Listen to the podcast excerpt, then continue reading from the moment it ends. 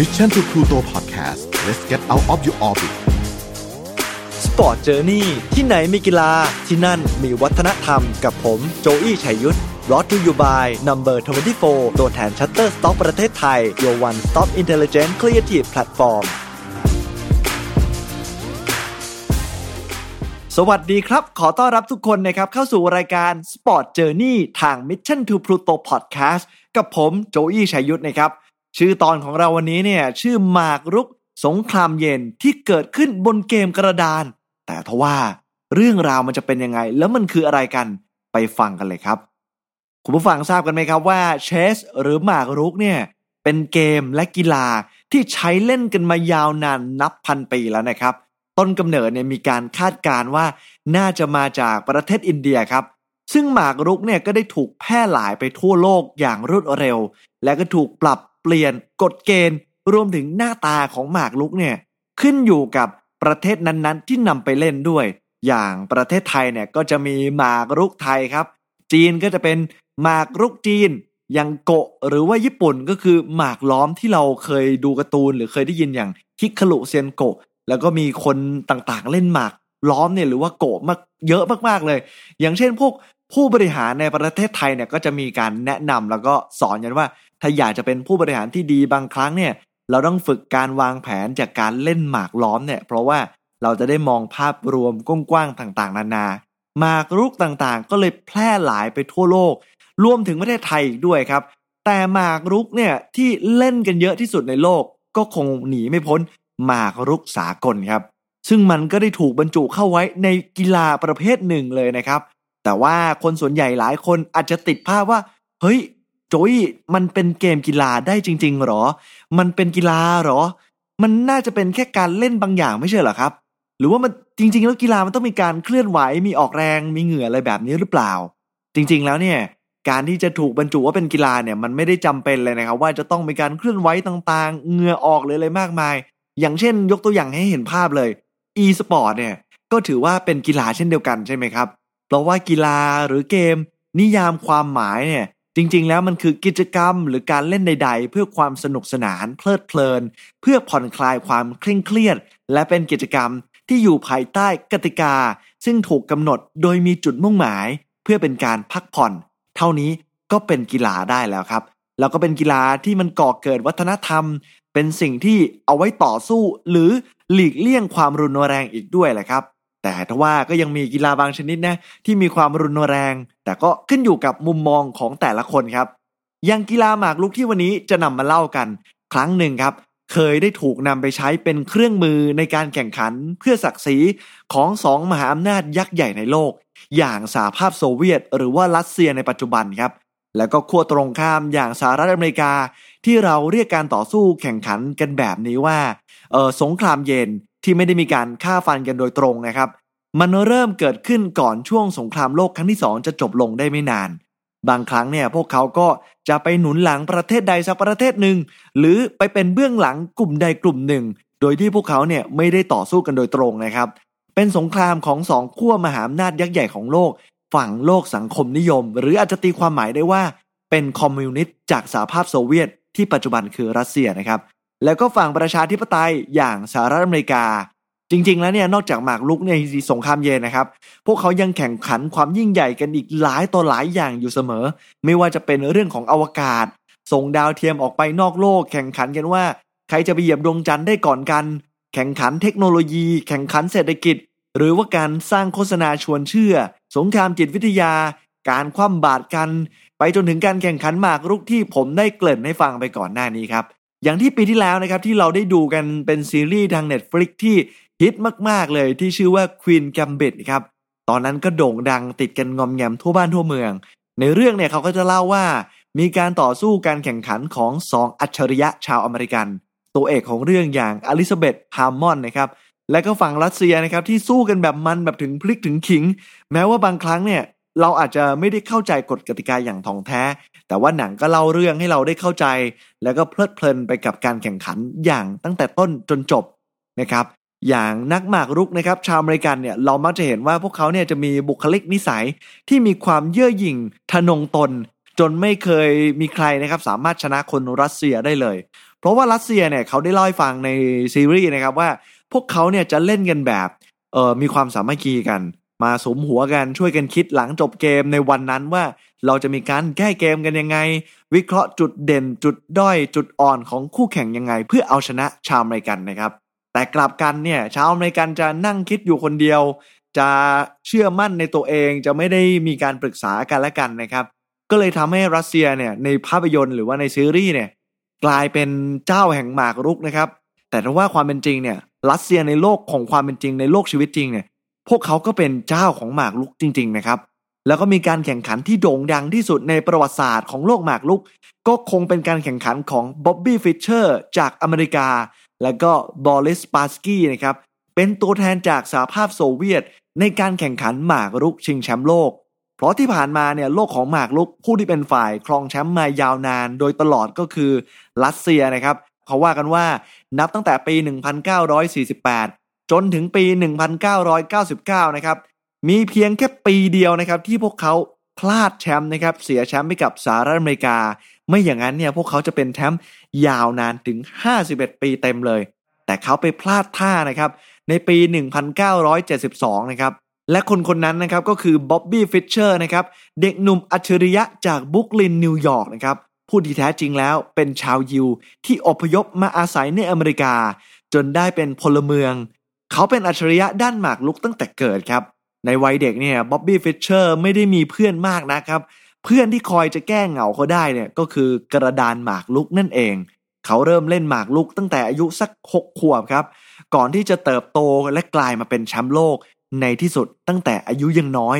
สามารถโค่นชาวรัสเซียผู้เก่งกาจผู้ที่เป็นตำนานแชมป์มาอย่างยาวนานลงไปได้ จนได้รับการยกย่องว่าเป็นนักหมากรุกที่เก่งที่สุดในโลกในเวลานั้นนะครับ แล้วก็กลายเป็นที่เชิดหน้าชูตาให้กับสหรัฐอเมริกา ว่าสามารถเอาชนะนักหมากรุกจากรัสเซียที่พวกผู้คนชาวรัสเซียเนี่ยภาคภูมิใจได้ แล้วก็กลบรัศมี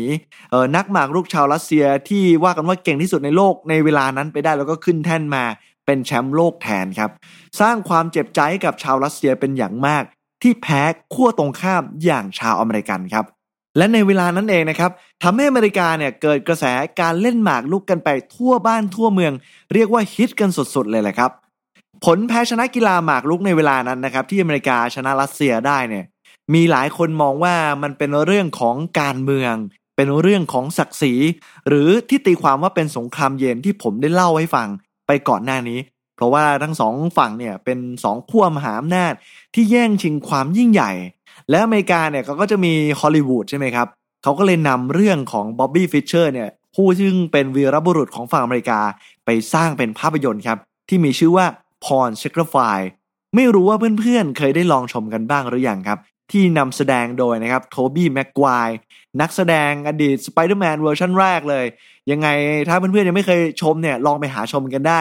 สนุกมากๆครับ แล้วก็ตื่นเต้นมาก แต่แท้จริงแล้วครับผมจะมาเล่าเรื่องของฝั่งรัสเซียให้ฟังนะครับว่า รัสเซียเนี่ยเขาฮิตหมากลุกกันมากๆ แล้วเขาก็เล่นกันมาเป็นร้อยร้อยปีแล้วนะครับ แล้วก็เลยเป็นเหตุผลว่าทำไมรัสเซียถึงกลายเป็นเจ้าแห่งเออโลกของหมากลุก ซึ่งครองแชมป์มาอย่างยาวนาน เพราะว่าคนรัสเซียเนี่ยเขาคลั่งไคล้กีฬาชนิดนี้มากๆครับ ถ้าไปเดินตามสวนสาธารณะ หรือว่ากลางกรุงมอสโกก็จะเห็นว่ามีผู้คนออกมาเล่นหมากลุก มีโต๊ะที่วางไว้สำหรับผู้คนที่อยากจะเล่นหมากลุกกันตามสวนสาธารณะได้ตามสะดวกสบาย และแม้ว่าจะมีอากาศหนาวเย็นหิมะตก พวกเขาบางคนก็ยังมาใส่โค้ดนั่งเล่นนั่งพูดคุยกัน เหมือนอย่างในซีรีส์และภาพยนตร์ที่เราเคยดูกันนะครับแล้วก็กิจกรรมประจำชาติแบบนี้เนี่ยว่ากันว่าที่พวกเขาคิดเนี่ยเพราะว่าประเทศรัสเซียเนี่ยเป็นเมืองที่มันหนาวมาก แล้วบางทีเขาก็ไม่รู้จะทำอะไร ก็อยู่บ้าน เออนั่งจิบกาแฟจิบชาร้อนกันแล้วก็นั่งเล่นหมากลุกกันนะครับ เป็นกิจกรรมในครอบครัวเลย ว่ากันว่ามีเรื่องราวที่เล่ากันต่อๆกันมาว่าวลาดิเมียเลนินนะครับ ซึ่งเป็นผู้นำของรัสเซียในอดีตเนี่ย มองว่าหมากรุกเนี่ยมันไม่ได้เป็นเพียงแค่เกมกีฬาครับ แต่มองว่าหมากรุกเนี่ย มันเป็นสิ่งที่ช่วยฝึกสมอง ฝึกนักปกครองให้กับผู้คนที่ได้เล่นหมากรุกนะครับ คือถ้าอยากเป็นนักปกครองที่ดี คุณต้องเล่นหมากรุกได้เก่ง เพราะมันเป็นเหมือนสงครามบนกระดานหมากรุกครับ เกมหมากรุกเนี่ยจะฝึกให้ผู้คนเนี่ยเล่นวางแผนอย่างรอบคอบ ฝึกให้เรามองไปข้ามช็อตหลาย ๆ สเต็ปคาดเดาว่าคู่แข่งจะเดินหมากลูกแบบไหน เราจะป้องกันแบบไหนถ้าเขาทำแบบนี้ ฝึกให้เป็นคนฉลาดให้เป็นคนใจเย็น พวกเขาเลยเชื่อว่าถ้าปลูกฝังเออกีฬาหมากลุกหรือว่าการเล่นหมากลุก เกมกีฬาชนิดนี้ลงไปให้ผู้คนคลั่งไคล้กีฬาชนิดนี้เนี่ย จะทำให้ประเทศของพวกเขาเนี่ย สร้างบุคคลที่เต็มไปด้วยคนเก่ง คนฉลาด แล้วประเทศก็จะยิ่งใหญ่ตามมาครับ ถึงขนาดว่ามีการบรรจุนะครับวิชาหมากลุกไว้ในโรงเรียน เพื่อให้เด็กๆของพวกเขาเนี่ยได้เรียนและเล่นหมากลุกอย่างถูกต้องและอย่างเก่งที่สุดครับ พวกเขาไม่ได้มาเล่นกันแบบสนุกๆทั่วไปนะครับ พวกเขามีตำราวิชาการเรียนเลยนะครับว่า จะต้องฝึกฝนฝึกซ้อมยังไง ดูว่าวิธีการเดินแบบนี้เดินยังไง มีการเดินหลายร้อยรูปแบบที่พวกเขาเรียนรู้และดูว่าการเดินแบบนี้เนี่ยเป็นคนยังไงมีการวิเคราะห์ออกมา มองข้ามช็อตถึงฝ่ายตรงข้ามว่าฝั่งนั้นเนี่ยเป็นคนใจร้อนหรือหรือใจเย็นก็สามารถอ่านได้ในเกมกระดานที่พวกเขานั้นใช้เดินนะครับ และพวกเขาก็ยังใช้ตรกกะของหมากรุกเนี่ยมาสอนตัวเองครับว่าให้มองโลกและวิธีคิดต่างๆ ในการใช้ชีวิตอย่างรอบคอบ ผมมองว่าเรื่องของเกมหมากรุก และวิธีคิดของคนรัสเซียเนี่ย มันเป็นอะไรที่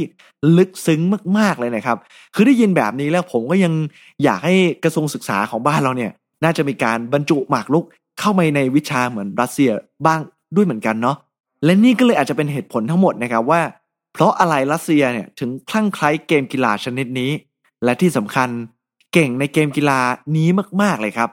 น่าเสียดายนะครับที่ประเทศไทยเนี่ยอาจจะยังไม่ได้รับความนิยมเรื่องของหมากรุกสากลเท่าที่ควร ถ้ามองรอบๆตัวเนี่ยสักเพื่อนทักสิบคนที่เรารู้จักเนี่ย จะมีไม่เกินสักสามคนนะครับที่เล่นหมากรุกสากลเป็น แต่ถ้าพูดถึงกีฬาหมากฮอตเนี่ยก็จะเข้าถึงได้ง่ายหน่อย ก็ผมจะเห็นในตามโรงเรียน ตามเออร้านค้าของชำที่เราเคยเห็นตอนเด็กๆนะก็จะมีโต๊ะม้าหินแล้วก็จะมีบนโต๊ะม้าหินเนี่ยจะมีตารางหมากฮอตแล้วก็จะเอาฝาขวดน้ำฝาโคกหรือว่าน้ำมันลมเนี่ย มาวาง เป็นตัวหมากฮอตก็เล่นกัน ก็ถือว่าจริง ๆ ก็ได้ฝึกสมองไปในตัวแล้วก็สนุกอีกด้วยครับ และในทุกๆวันนี้นะครับทุก ๆ 2 ปีเลยจะมีการจัดการแข่งขันหมากรุกสากลโอลิมปิกนะครับแต่ว่าไม่ได้ไปแข่งในกีฬาโอลิมปิกเกมแต่อย่างใดนะครับ พวกเขาจัดแข่งขึ้นมา โดยให้นักหมากรุกสากลจากทั่วทุกมุมโลกเนี่ยส่งรายชื่อเข้ามาแข่งขันในแต่ละประเทศอะไรประมาณนี้ โดยสมาพันธ์หมากรุกของไทยเนี่ยก็ได้มีการส่งเข้าแข่งขันด้วยในทุกๆ 2 ปีนะครับ แล้วก็มีเห็นข่าวว่าเขาพยายามกันนะครับ หมากรุกสากลโลกเนี่ยจะบรรจุกีฬาหมากรุกสากลเข้าในกีฬาโอลิมปิกเกมในปี 2024 นะครับ หวังว่าเราจะได้เห็นในปี 2024 นะครับว่าจะมีการแข่งขันหมากรุกสากลนะครับ ก็น่าสนใจมากๆ เพราะว่ามีคนจากทั่วโลกมากกว่า 600 ล้านคนนะครับที่เขา หลงไหลกีฬาหมากรุกสากลนี้ชนิดนี้นะครับ แล้วก็มีมากกว่า 189 ประเทศ ที่เตรียมพร้อมจะส่งรายชื่อ หากโอลิมปิกเกม บรรจุหมากรุกสากลเข้าไปเป็นอีกหนึ่งชนิดกีฬา ยังไงก็ตามเชียร์แล้วก็ศึกษาเกมกีฬาอย่างหมากรุกสากลกันได้นะครับ เพราะอย่างที่ผมได้เล่าให้ฟังไปว่ากีฬาหมากรุกเนี่ยมันไม่ได้เป็นเพียงแค่เกมกีฬา แต่มันเป็นสิ่งที่เราได้ฝึกสมอง ฝึกวางแผน และมองทุกอย่างรอบด้านอย่างรอบคอบ มองข้ามไปอีกหลาย ๆ สเต็ปวางแผนต่างๆ ไม่ให้เกิดข้อผิดพลาด และนำวิธีคิดตรรกกะต่างๆ ในการเล่นหมากรุก มาปรับใช้กับตัวเอง สอนให้ตัวเองเป็นคนเก่งขึ้น รอบคอบขึ้นด้วยครับ และเพื่อนๆล่ะครับ มีความคิดเห็นยังไง เคยเล่นหมากลูกสากลมาก่อนหรือเปล่าครับ หรือว่าคนที่เคยเล่นหมากลูกสากล มีความคิดยังไงและได้อะไรจากหมากรุกบ้าง มาพูดคุยมาบอกกันได้นะครับ ทางช่องทาง YouTube ฟนเพจนะครับ Mission to Pluto รายการ Sport Journey ยังไงต้องขอขอบคุณทุกคนที่ติดตาม และที่สำคัญขอบคุณสปอนเซอร์ใจดีจาก Shutterstock ที่มี Number 24 ผู้เป็นตัวแทน Shutterstock แต่เพียงผู้เดียวในประเทศไทย ที่จะให้บริการช่วยเหลือในการแนะนำสิทธิการใช้งาน บริการช่วยค้นหาคลิปวิดีโอ และเพลงตามต้องการทำให้ Shutterstock Music และ Shutterstock Video จึงเป็นบริการที่คุ้มค่ากับสายคอนเทนต์มาก ๆ เลยครับ ขอบคุณทุกคนสำหรับการติดตาม เจอกันได้ใหม่ในสัปดาห์หน้าสำหรับวันนี้ผมโจอี้ชัยยุทธลาไปก่อน สวัสดีครับ Sport Journey ที่ไหนมีกีฬาที่นั่นมีวัฒนธรรมกับผมโจอี้ชัยยุทธ Presented by Number 24 ตัวแทน Shutterstock ประเทศไทย